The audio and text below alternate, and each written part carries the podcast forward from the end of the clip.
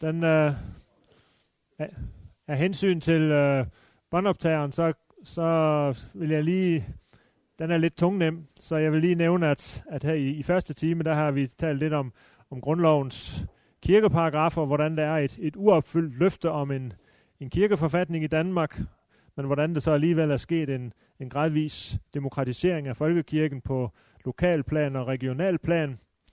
Men det, der mangler, det er sådan, et, øh, at der kommer lidt mere kirkelig indflydelse på folkekirkens øh, indre anlægner på nationalplan. Det vil sige kirkens salmebog og liturgi og også økonomien. Der er der en udfordring i det, at, at øh, kirkeministeren alene øh, er med til at, at faktisk alene bestemmer over et kæmpestort beløb på godt en milliard. Øh.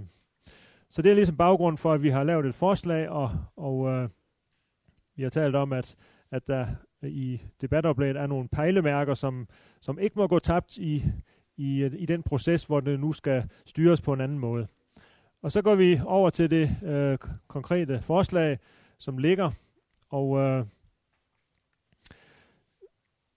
der øh, begynder vi med det forslag, som handler om de indre anlægner. Fordi øh, som øh, jeg har været inde på det, så, så er det sådan, at efter den nuværende ordning, så er det ministeren alene, der der bestemmer, om noget skal føres til dronningen til autorisation. Og efter, øh, ja, det er sådan den nuværende ordning, kan I se på skemaet her, og så er der tre forslag til, hvordan det kunne ændres, sådan at det blev mere moderne og mere sammenhængende.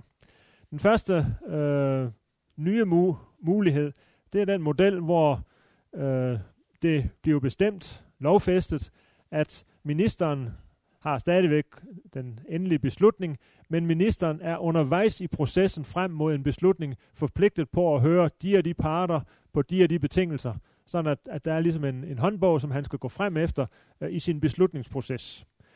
Det ændrer ikke noget ved selve magtfordelingen, men øh, det gør, at processen bliver gennemskuelig og dermed moderne. Så kommer det til at ligne den måde, man arbejder på andre steder i det offentlige Danmark. Det er en model. Model 2 og 3 har så det til fælles, at de forudsætter, at kirken får et valgt organ på landsplan. Og dette valgte råd, vi kan kalde det et folkekirkeråd, øh, det, er, det har vi haft en del diskussion om, hvad man egentlig skulle kalde det, men øh, i rapporten, der står der nu folkekirkeråd. Og dette valgte folkekirkeråd skal så øh, have mulighed for os selv at, at tage nogle nye initiativer, og have krav på at blive hørt, Øh, hvis ministeren får lyst til nye initiativer, så skal kirkerådet høres. Men altså dybest set, så er det stadigvæk ministeren, som har øh, den endelige bestemmelse om, hvad der skal forelægges dronningen til autorisation, og hvad der skal fremlægges af lovforslag for, for Folketinget. Så forskellen på øh, forslag 2 og 3, det går sådan set ikke på, hvor stor magt Folkekirkerådet skal have. Forskellen går på, hvorvidt et felt af områder Folkekirkerådet tænkes om at have beslutnings, øh, have rådgivende kompetence på. I forslag 2, der har Folkekirkerådet alene øh, indflydelse på de inderste anlægner. Dem, som ministeren suverænt selv bestemmer over. Øh, mens forslag 3 handler om, at Folkekirkerådet skal, skal høres om alle de ting, som vedrører folkekirkens indre liv, altså også de anlægner, som i øjeblikket reguleres ved lovgivning i Folketinget. Øh, og her altså, de inderste anlæggende, det er salmebog, og det er, det er liturgi og anordninger for konfirmation. Hernede i træeren, der har Folkekirkerådet altså også indflydelse på, hvem skal kunne blive præst i, i folkekirken, og, og øh, den slags ting, der også vedrører folkekirkens indre liv. Så det er de tre modeller, som der er, er foreslået. Og øh, der er ikke øh, der er ikke taget stilling til, hvad for en skal vi sige, et flertal i udvalget går ind for. Det er kun et spørgsmål, det er de tre modeller, som der er nogen, der går ind for. Øh, og man kan så sige, hvad, hvad er det nye? Jamen her har jeg prøvet at stille det lidt skematisk op. Øh, så er der altså øh, der er tre nye måder, som alle sammen gør folkekirkens procedurer på landsplan lidt mere moderne. Øh, men de gør det på forskellige måder. Forslag 2 og 3 flytter en del af indflydelsen øh, over på et valgt folkekirkeligt organ. enten så flytter man mange øh, anlæggende over til folkekirkelige organ, eller også flytter man øh, alle sammen derover. Øh, og det, skal altså, det organ, det skal altså være, være demokratisk valgt af folkekirkens medlemmer. Men som I kan se, det er ikke ligefrem nogen paladsrevolution, der lægges op til øh, her. Ministeren har stadigvæk den formelle kompetence. Det, der lægges op til, det er, at man får et folkekirkeråd, som, øh, som laver et seriøst stykke arbejde, og som det så selvfølgelig i praksis vil være det normale, at ministeren lytter til. Men altså formelt er ministeren ikke forpligtet på at, at følge en indstilling fra Folkekirkerådet. Men det vil jo, man går ud fra, at det vil være det, vil være det normale. Men øh, revolutionært, det kan man ikke kalde det. Øh, og nu siger jeg helt ærligt, hvad jeg selv mener. Øh, og det er, at jeg synes ikke, model 1, det er noget reelt fremskridt. Fordi det er ministeren selv, der stadig suverænt bestemmer, om der skal laves en ny salmbog, og hvilke ritualer der skal være. Det kan godt ske, at biskopperne har en høringsret, og det kan godt ske, at ministeren skal følge øh, de og de procedurer, men hvad betyder det, når han alligevel i sidste ende selv bestemmer, hvad han vil? Og hvad nu, hvis man engang i fremtiden, i en tænkt situation, fik en minister, som havde sin helt egen personlige dagsorden med kirken? Og så den her minister, han følger håndbogen, og han hører pligtskyldigst, hvad biskopperne siger, og så kører han bare videre af sit eget spor. Så er vi lige vidt. Model 2 og 3 har den øh, fordel til fælles, at man får et, et valgt kirkeligt organ til at tage stilling til de indre anlægner. Og øh, det synes jeg er en fordel, fordi det er jo kirkens egne folk, der ved, om tiden er inde til at få en ny salmbog. Eller vi måske skulle have en salmbog for børn. Øh, det er det kun kirken selv, der kan, der kan tage stilling til. Så derfor øh, skal der være et kirkeligt organ, som kan tage initiativer, kan lave et udvalgsarbejde og komme med nogle forslag. Model 2 og 3 har så den fordel til fælles, at det fremgår af forslaget, at Folkekirkerådet skal høre biskopperne øh, i læremæssige spørgsmål. Det synes jeg personligt er en fordel, fordi så kan sådan et valgt øh, Folkekirkeråd ikke måske rives så let med af en pludselig stemning. Biskopperne de er teologer, normalt fagligt dygtige, og som regel så har biskopperne også en interesse i at holde sammen på folkekirken. Og, øh, og derfor synes jeg, det er fint, at man for uden folkekirkerådet har biskopperne som en slags kontrolinstans. Øh, det har de jo sådan set i en vis grad nu, sådan lidt uofficielt, øh, og, og det synes jeg så er en, en værdi, som ikke må gå tabt i processen. Hvis jeg skal vælge mellem model 2 og 3, så synes jeg, at model 3 har den lidt indbyggede fare, at når Folkekirkerådet må tage initiativ til alle mulige spørgsmål, der vedrører kirkens indre liv, så kunne sådan et folkekirkeråd godt øh, gribes af fristelsen til at tage fat i for eksempel politiske spørgsmål, eller spørgsmål, som ret kraftigt tangerer det politiske. Og det er noget, som man døjer meget med i Tyskland og Sverige, hvor kirken øh, absolut mener, at den skal have en, en mening om, øh, om alt muligt. Øh, ja, jeg, var til, jeg var til sådan en europæisk kirkekonference i Firenze i efteråret, og der var en rigtig mange tyske teologer, og de mente bestemt, at når vi var så mange kirkefolk samlet, så skulle vi også komme med en, en, give vores mening til kende om, hvad vi mente om ungdomsarbejdsløsheden i Sydeuropa. Og det synes jeg da også er sørgeligt for dem, men jeg, synes, jeg vidste ikke lige, hvorfor vi som kirke skulle have en mening om det. Også, vi skulle også have en, komme med en udtalelse om, hvad vi mente om skat på finansielle transaktioner. Og det har jeg da virkelig ikke nogen forstand på. Jeg er ikke øh, økonom, men uh, kirken skal have en mening om det. Det synes jeg er en fare, og der, derfor så uh, er jeg mest tilbøjelig til at gå ind for model 2, som, som uh, helt klart afgrænser de, de og de bestemte områder, skal Folkekirkerådet have indflydelse på. Salmebog, liturgi og ritualer osv., og, og det skal de så arbejde med så har jeg selv model 4. Den kom så ikke med her. Fordi personligt så ville jeg have foretrukket, at man havde indføjet en model, som siger, at Folkekirkerådet har besluttende kompetence i de inderste anlægner. Jeg forestiller mig en model, hvor for eksempel Folkekirkerådet siger, at vi, vi skal altså styrke undervisningen af konfirmander nu. og så vil vi have en ny anordning om konfirmation, og så laver man et forslag, det er sådan en anordning, og når man er færdig med den, blevet enige om den, så går man til biskopperne og siger, er, I, øh, er det i orden med det læremæssige indhold af den her, øh, det her forslag? Og når de også siger god for den, så tager man det op til ministeren, og så er ministeren forpligtet på at og, øh, tage det med op til dronningen til autorisation. Så jeg kunne egentlig godt tænke mig, at i de her inderste anlæggende, der skulle Folkekirkerådet være, være direkte besluttende, og ikke bare rådgivende for ministeren. Men uh, den idé kom altså ikke med i debatoplæget som en, en særskilt model, men nu nævner jeg den så alligevel. Den er faktisk nævnt indirekte på side 18 her i, men, men, uh, men uh, den er altså ikke med som en særskilt model. Ja, det kan man godt sige.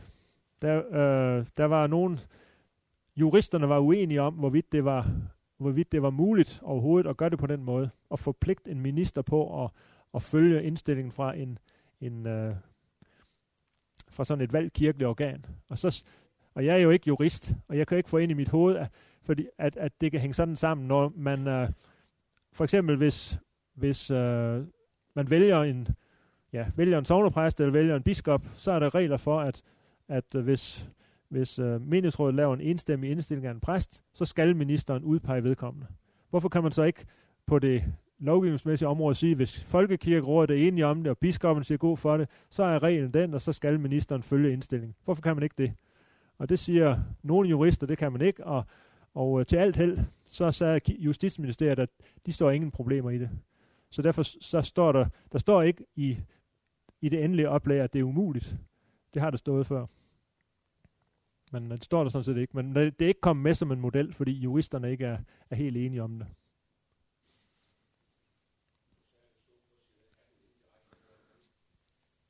Uh, det står, uh, det er sådan øverste tredjedel, der er sådan to uh, bullets, og der står der under bullet 2, at uh, at det er ikke etableret et kirkeligt organ med kompetence til på hele folkekirkens vegne at indstille eller træffe beslutninger om nye ritualer eller regler eller ændring. Det er der nogen, der synes, at det er en fordel i øjeblikket, men det, der i ligger sådan set indirekte, at det kunne det godt komme. Men øh, det, er jo så, det er jo så, så langt, som vi nåede i den retning. Ja, skal vi lige, øh, skal vi lige give ordet frit her og høre om, hvad I... Øh, hvad I synes om, øh, om de her forslag. Er nogen, der har nogle meninger?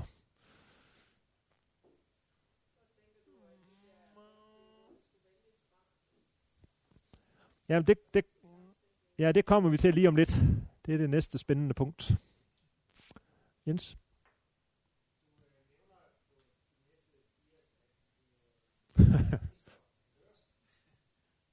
ja.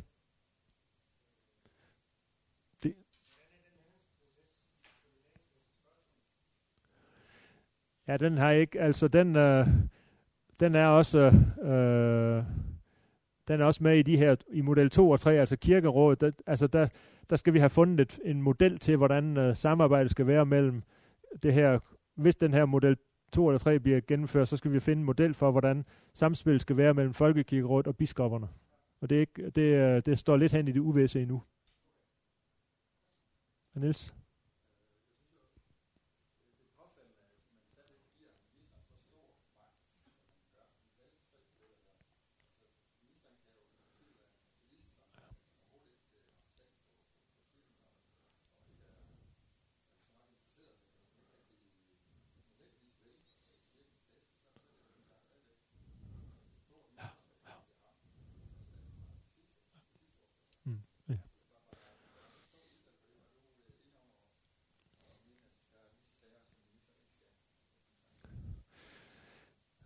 Nej, altså det, vi har ikke, vi har ikke haft de der afstemninger, men, men altså der, altså der er jo, så der er vidt, ret forskellige meninger. Og nogen, øh, man kan også have sådan et, nogen kan måske også have et, jeg siger, den almindelige kirkelige debat, så er der nogen, der har sådan et ret øh, idyllisk for, billede af, hvordan forholdet kan være mellem den her minister, der vil kirkens bedste og sådan. Altså, så sådan en, en forestilling kan man jo godt leve i, og ikke være så nervøs for fremtiden, som, som du og jeg måske kan være. Thank you.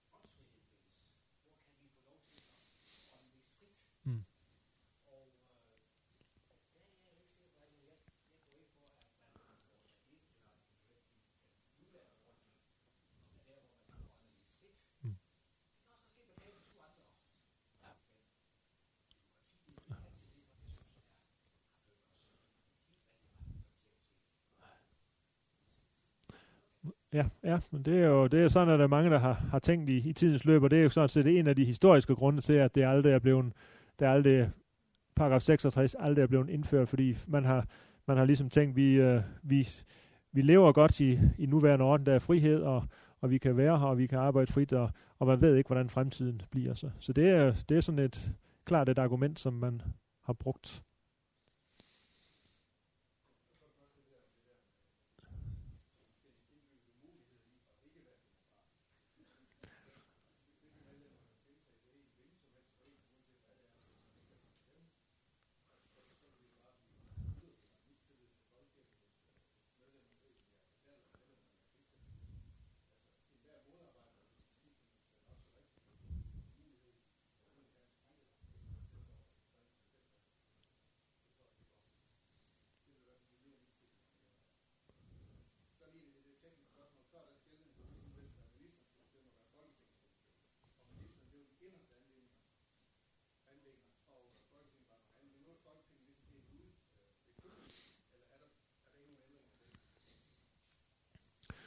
Øh, ja. Ja, der skulle have stået, det er rigtigt, der skulle have stået folke, Folketinget også. Ja, ja. Nej. Der er kun det, at, at undervejs i processen, der kommer Folkekirkerådet ind og, og får en betydelig indflydelse. Ja.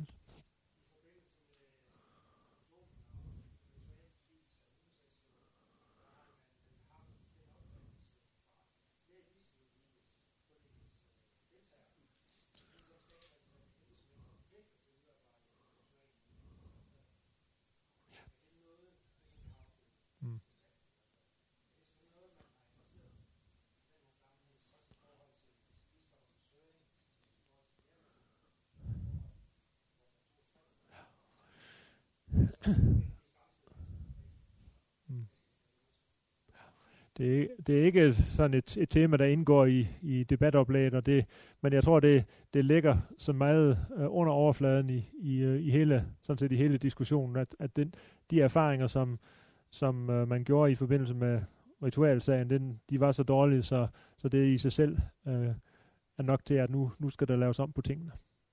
Men, men, det, man, men det, er ikke, det er ikke sådan direkte tema i, i bogen. Ja, Christa?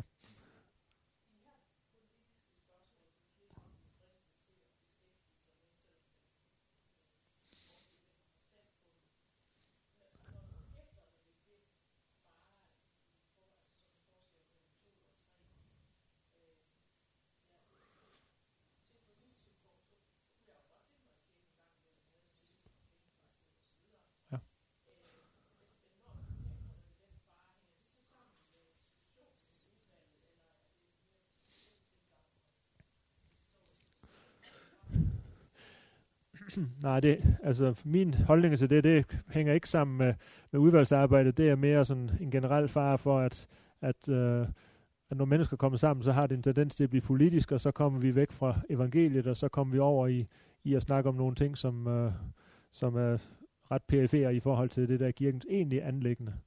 Øh, så er der også, altså, øh, så, så begynder man måske at snakke om kirker og miljøspørgsmål og sådan nogle ting, og så glemmer man helt øh, det, det centrale i, i evangeliet. Men, det hænger også lidt sammen med, at, at jeg måske tror, at faren for, for altså demokratiets fare og, og den indbyggede fare for, at mindretal bliver kørt over i et demokratisk system, den vil være mindre i model 2, fordi hvis man har defineret at sige, det kirken skal tage sig af, kirkerådet skal tage sig af, det er, det er ritualer, liturgi og anordninger for konfirmation, øh, der har jeg sådan rimelig øh, tiltro til, at, at i de områder der, der, der vil det det vil ikke ændre på, på rummeligheden i, i kirken, at man har kirkerådet til at bestemme det i stedet for ministeren. Hvorimod jeg kunne være mere bange for det, hvis, hvis det pludselig øh, er alle mulige spørgsmål, kirkerådet kunne tage stilling til. Så, så kunne man måske komme ind på nogle områder, hvor man kunne blive kørt over. Så det er sådan også et, et lille aspekt i sagen.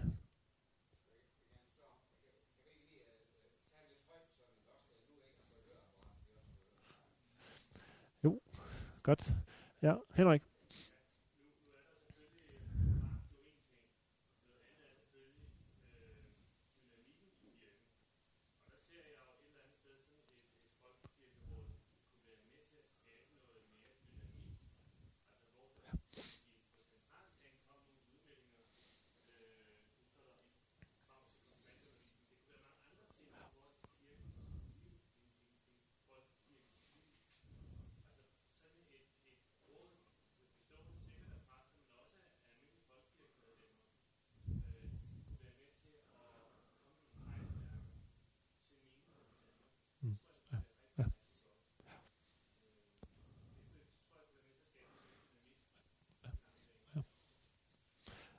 Det, det tror jeg også.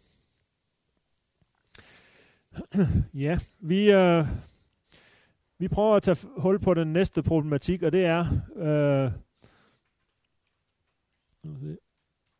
hvem skal så egentlig sidde i sådan et valgt kirkeråd, hvis det nu er, er det, øh, vi, vi ender med at, at gå ind for, og, og politikerne vedtager. Øh, hvor stor skal det for eksempel være?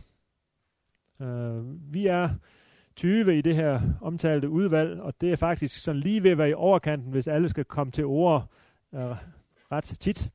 Øh, og, og bliver det væsentligt større, så ender det med, at, at så kommer det sådan nogle underudvalg, der kommer til at lave det egentlige arbejde øh, og, og have den reelle indflydelse.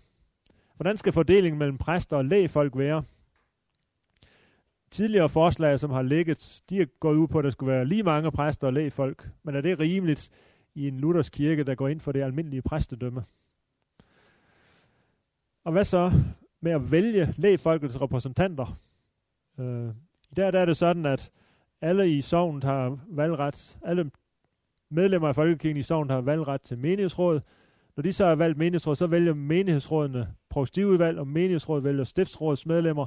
Skal det også være sådan, at det er at lægfolksrepræsentanterne i landskirkerådet er valgt af menighedsrådsmedlemmer? Altså ved sådan en form for indirekte knopskydning. Eller skal det være et direkte valg Øh, det lyder mere demokratisk, hvis der var sådan et direkte valg, men øh, så er spørgsmålet om den danske vælger gider at møde op til sådan et valg. Hvad med biskopperne? Skal de være repræsenteret, hvis de alligevel skal høre os øh, om lærermæssige spørgsmål senere? Hvad med de teologiske fakulteter?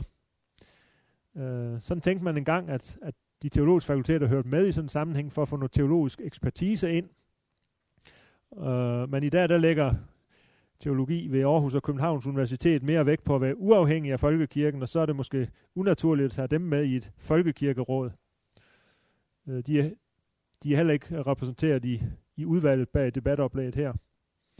Øh, hvad med de kirkelige retninger og foreninger? Skal de være repræsenteret? Fordi de spiller en væsentlig rolle i det daglige kirkelige arbejde rundt omkring i landet. Øh, skal der være nogle grundviske? Skal Indre være repræsenteret? Hvad med Luthers mission? Dansk Oase? Hvad med ydermissionsselskaberne? Etiopermissionen? Israels missionen? Og hvis de skal, hvis de skal være repræsenteret, de her kirkelige foreninger, hvem skal så vælge dem? Altså, og hvor store skal de være for at have krav på repræsentation? Øh, og hvad med, hvad med for eksempel en, øh, hvad med for eksempel bevægelser som, som Dansk Oase og Luthers Mission, og nu også Indre Mission, som øh, i sit arbejde giver plads for folk, som er med i frimenigheder. Kan man have frimenighedsfolk?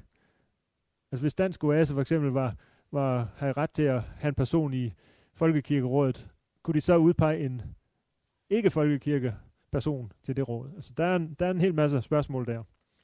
Og øh, nu kommer så det forslag, som vi har nået frem til, som forsøger at svare på de overvejelser.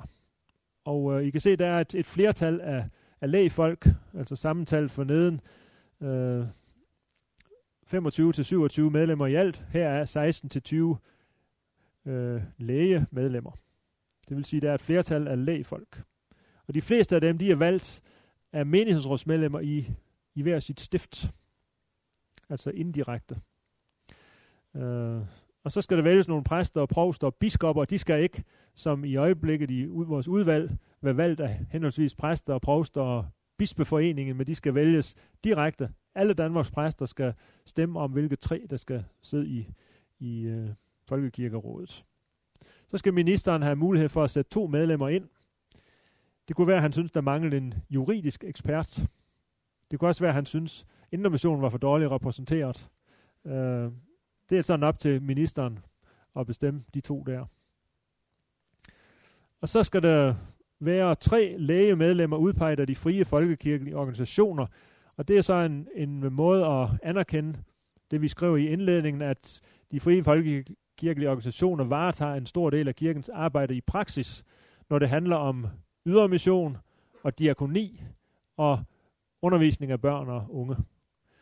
Øh, det er de tre områder, som de kirkelige organisationer specielt er, er stærke i og gør meget godt indenfor, og derfor så er det så inde på de tre, som altså skal repræsentere ydermission, diakoni og undervisning af børn og unge. Og øh,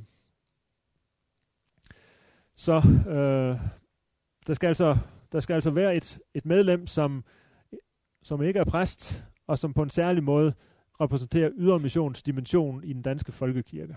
Og så er spørgsmålet, hvordan finder man lige ham eller hende?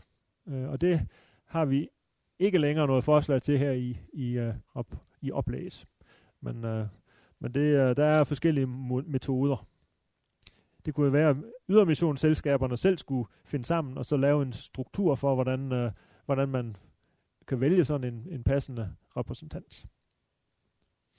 Så er det personalorganisationerne, organister, kordegne, drager, kirketjenere, de skulle have et medlem.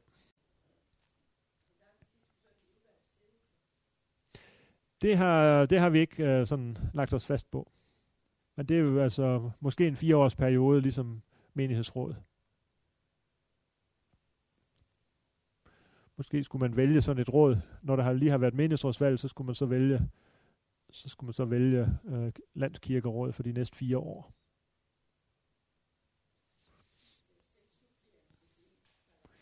Ja, der skal så være nogle, der skal så være nogle regler om suppleanter og sådan i hvert fald. Ja.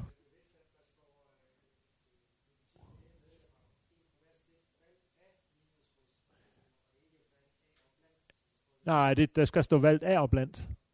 Nej, jeg tror faktisk, at øh, nej, jeg tror bare, at, at det, der skal stå valgt af menighedsrådsmedlemmer blandt folk, som er berettiget til at sidde i menighedsrådet.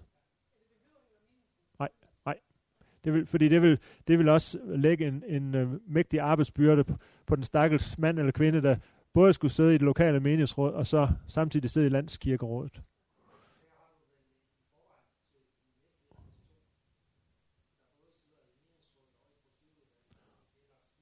Øh, øh, nej, jeg mener, det er det samme. Jeg, jeg mener ikke, man behøver at sidde i, man behøver ikke længere at sidde i menighedsrådet for at sidde i provstiudvalg og stiftsråd.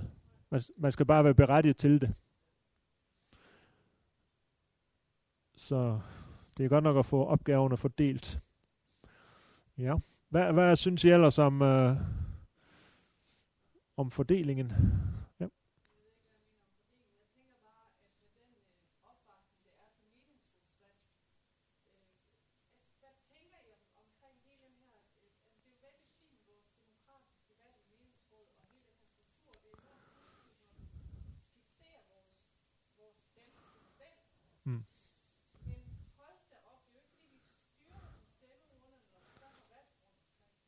Nej.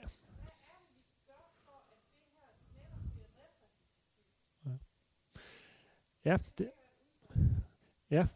Og øh, det er netop en, det er det jo, og, det, og der, der har vi i vores øh, udvalgsarbejde, der har vi så haft, haft øh, en, en ledende dansk samfundsforsker inden to gange faktisk, Jørgen Grønnegård Christensen, professor i øh, statskundskab, og han har, han har undervist os om, hvad, hvad demokratisk legitimitet er, øh, og, og, og ligesom prøvet at, og han kender folkekirken ganske glimrende, så han, så han kender godt den problematik, men, men, men uh, ser heller ikke så, han ser heller ikke så problematisk på, på forholdene, fordi man kan også sige, at, at, at øh, uh, man kan sige, uh, det kan også være udtryk for en tilfredshed, at folk de ikke møder op, uh, ligesom man ikke møder op til vandværks generalforsamling bare man får sit vand, så er man sådan set tilfreds med ydelsen.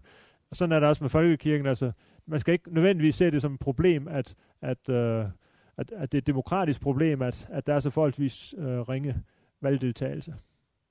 Om det har han masse, en masse teoretisk øh, viden om, som, som, øh, som egentlig har, skal man sige, har, har beroliget os øh, lidt.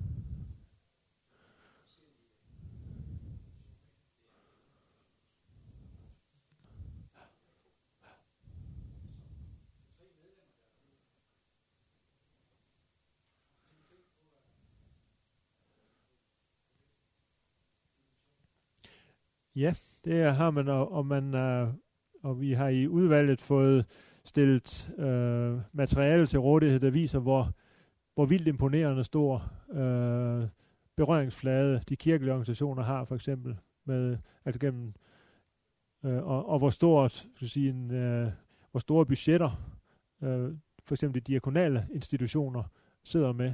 Så det, og det har vi, øh, det er der så nogen, der har fodret os med informationer om, og det har, det har gjort noget indtryk, at, at det selvom, selvom det måske er, kan man sige, er, er vigende opslutning på nogle fronter, så er det, så er det altså øh, vildt imponerende høje tal, man kan, man kan faktisk påvise, når man tager øh, kirkens korsager, folkekirkens nødhjælp og K5 sociale arbejdere, hvad de hedder alle sammen, sammen i en pulje. Så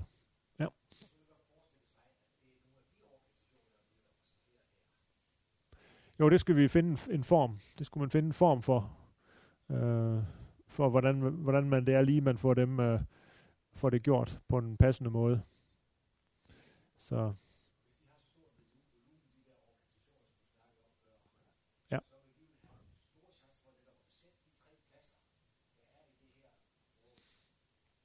Ja. Hvis nu man, ja, man vil sige, nu dem jeg nævnte, det var så, det var så diakonale institutioner, som hver for sig har en meget stor volumen, men som, som fordi de, de nyder stor opbakning i, i hvide kredse. Men, men, øh, men altså de tre lægemedlemmer, de skulle så være en for ydermission, en for diakoni og en for, for børn og unge. Det vil sige, de, de store diakonale institutioner, de må så slås om den ene plads, der vedrører diakoni, og så må missionsselskaberne så øh, stemme indbyrdes, hvem der skulle have pladsen for ydermission. Og der, har vi, der er jo små og store ydermissionsselskaber, og hvordan de så vil fordelt imellem Danmission og Mission Afrika og Etiopien Mission, så det, det må det så blive op til en, en forhandling blandt ydermissionsselskaberne. Og tilsvarende med børn og unge, der har vi FDF og KFM-spejderne, Indermission, Søndagsskoler og alt muligt, som så må finde en repræsentant i fællesskab. Der er jo en organisation, der hedder Folkekirkelige Organisationers Fællesråd, som er, har kørt i mange år, og det, det var jo en mulighed, var jo at, at lade dem, den organisation, være, være rammen, der udpeger de tre, eller vælger de tre, men det, der er også andre muligheder. Jens?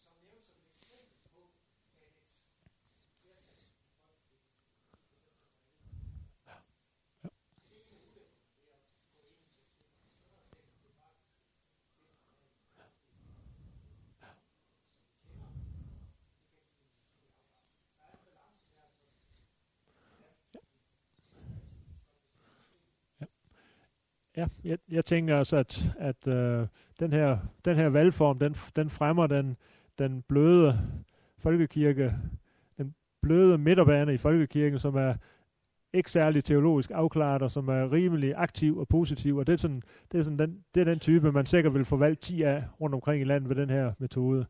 Når jeg alligevel er, personligt går ind for den metode der, så er det fordi, jeg tænker, at hvis man bruger, hvis man bruger forholdstalsvalg, og så, så kan man sige, så kunne, øh, så vil man få, øh, så, for eksempel Indermission kunne så opstille en liste over hele landet, og så kunne man så blive repræsenteret med, med en eller, eller måske to mandater i sådan et, et folkekirkeråd. Det er jo så, det, kunne, det, det var så fordelen ved en, en, øh, et forholdstalsvalg. Det, som jeg er, alligevel er bange for ved forholdstalsvalgmetoden, det er, at når folk øh, øh, skal vælge efter den metode, så vil man typisk, øh, så vil man typisk få nogle, nogle folk opstillet, som kan trække stemmer.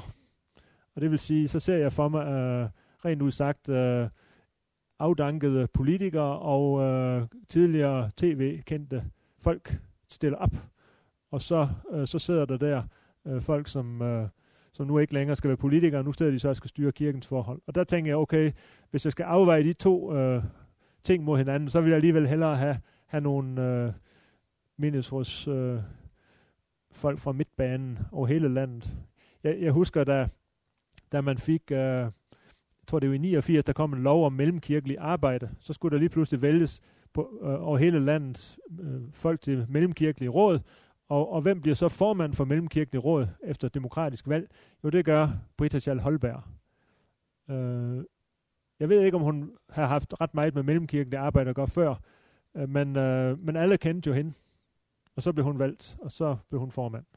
Og det, det er lige præcis den frygt, jeg har, øh, at, at det var sådan en som hende, der så helt naturligt ville gå hen og blive formand for, for at blive valgt ind. Men det er rigtigt, altså valg, valgformer, de, øh, de er med til at styre. Det er de. I, I stiftet vil man jo alligevel måske have en lille, lille smule større chance for at vide, hvem, hvem folk er.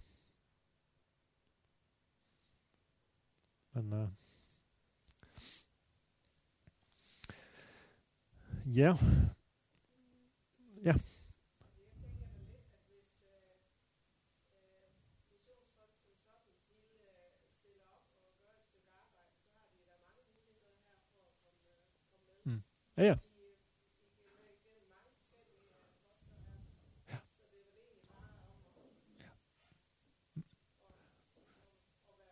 Ja, altså det, det vil jo, altså den som vil gøre et stykke arbejde, vil jo også igennem det, det demokratiske system kunne, kunne få en indflydelse på tingene.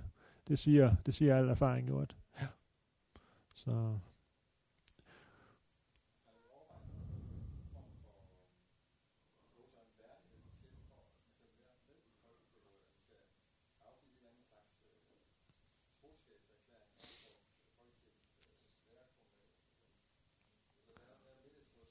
Ja. Det, ja. det vil være, altså det vil, vi er ikke fordi vi har talt om, men jeg tror det ligger sådan lidt underforstået, at, at menighedsrådsløftet, det er, det er det, som man øh, ville, ville kunne blive enige om.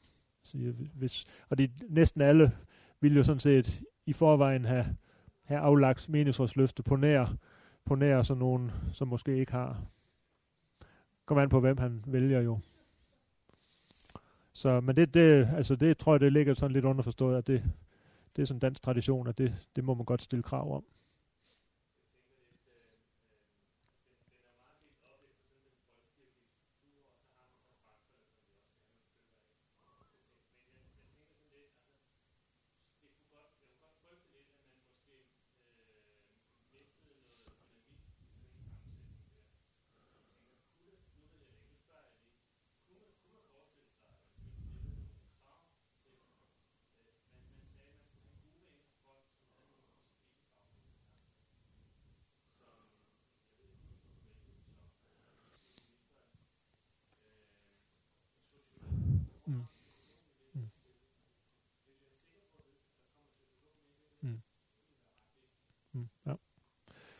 Der tror jeg, at tankegangen er, at, at øh, det, er, det er meget vigtigt at, at fremme øh, demokrati her i denne sammenhæng. Og så Øh, det, det er sådan hovedanlægget. Vi har et demokratisk underskud, som skal indfries, og det, det skal foregå ved valg, og derfor vil det være vil det være vanskeligt at stille specifikke krav, som dem du nævner. Det man så derimod vil gøre, det er at kompensere for det ved, når man nedsætter øh, udvalg, så sørge for at have en, en faglig kundskab til rådighed øh, indirekte i udvalgsarbejde og sådan noget. Så sådan tror jeg, at tankegangen er.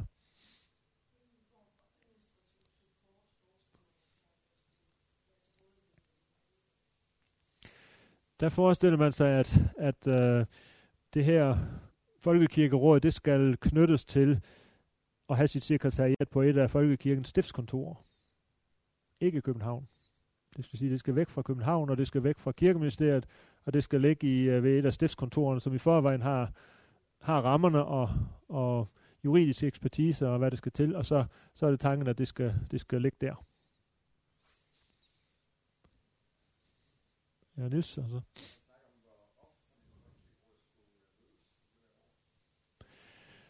Nej, det, øh, det kommer vi lige tilbage til, fordi det kommer an på, hvor mange opgaver de skal have. Og, og, fordi nu kommer jeg til, hvis det her det handler om, det her det handler om, om indre anlægner, øh, hvis det skal handle om økonomi også, så er det noget helt andet. Og det er et spørgsmål, om vi skal have to valgte organer, eller vi skal have et.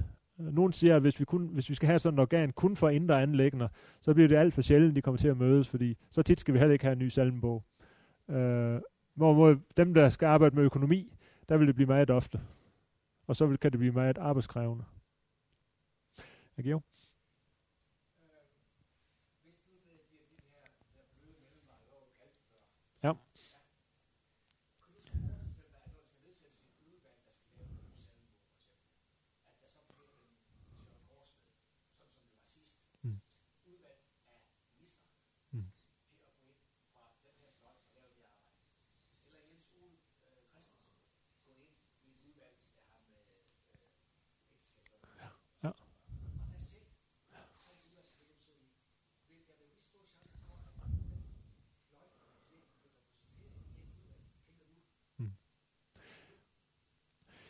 Ja, der, der må jeg sige, det tænker jeg helt klart, der vil.